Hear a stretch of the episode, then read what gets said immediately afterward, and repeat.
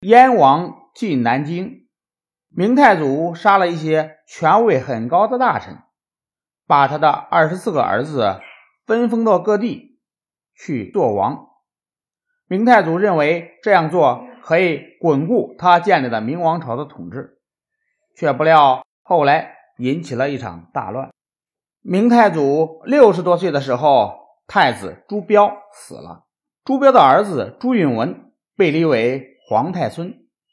各地的藩王大都是朱允文的叔父，眼看皇位的继承权落到了侄儿的手里，心里都很不服气，特别是。明太祖的第四个儿子燕王朱棣，他多次立过战功，对朱允文更加瞧不起。朱允文的东宫里有个官员叫黄子成，是朱允文的伴读老师。有一次，黄子成见朱允文一个人坐在东角门口，心事重重，便问皇太孙为什么发愁。朱允文说：“现在几个叔父手里。”都有兵权，将来如何管得了他们呢？黄子成跟朱允文讲了一个西汉平定七国之乱的故事，来安慰他。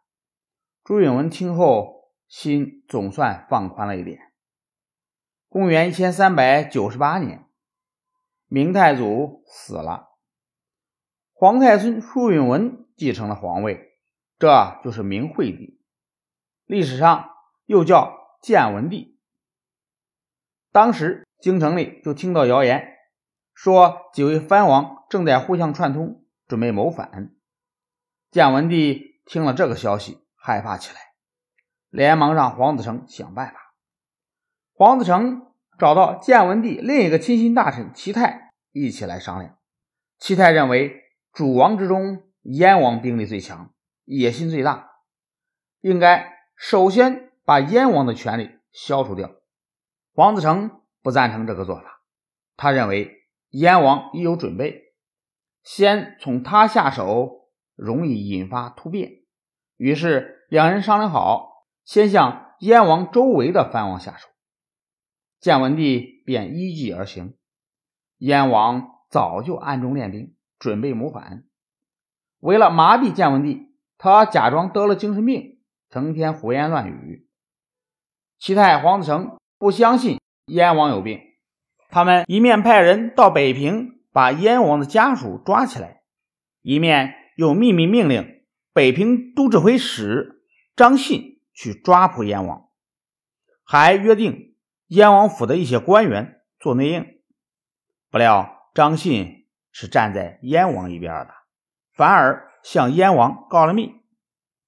燕王是个精明的人，他知道。建文帝毕竟是法定的皇帝，公开反叛对自己不利，就说要帮助建文帝除掉奸臣黄子成、齐泰，起兵反叛。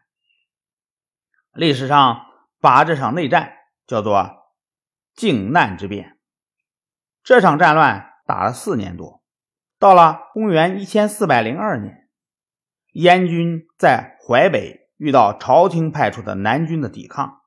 战斗进行的十分激烈，有些燕军将领主张暂时撤兵，燕王却坚持要打到底。不久，燕军截断了南军运粮的通道，发起突然袭击，南军一下子就垮了。燕军势如破竹，进兵到应天城下。过了几天，守卫京城的大将李景龙打开了城门投降。燕王带兵进城，只见皇宫内。火光冲天，燕王派兵把大火扑灭时，已经烧死了不少人。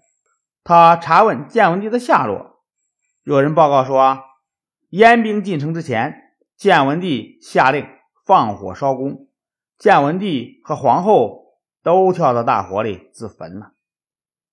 随后，燕王朱棣即了位，这就是明成祖。公元一千四百二十一年，明成祖。迁都北京，从那时起，北京一直是明朝的京城。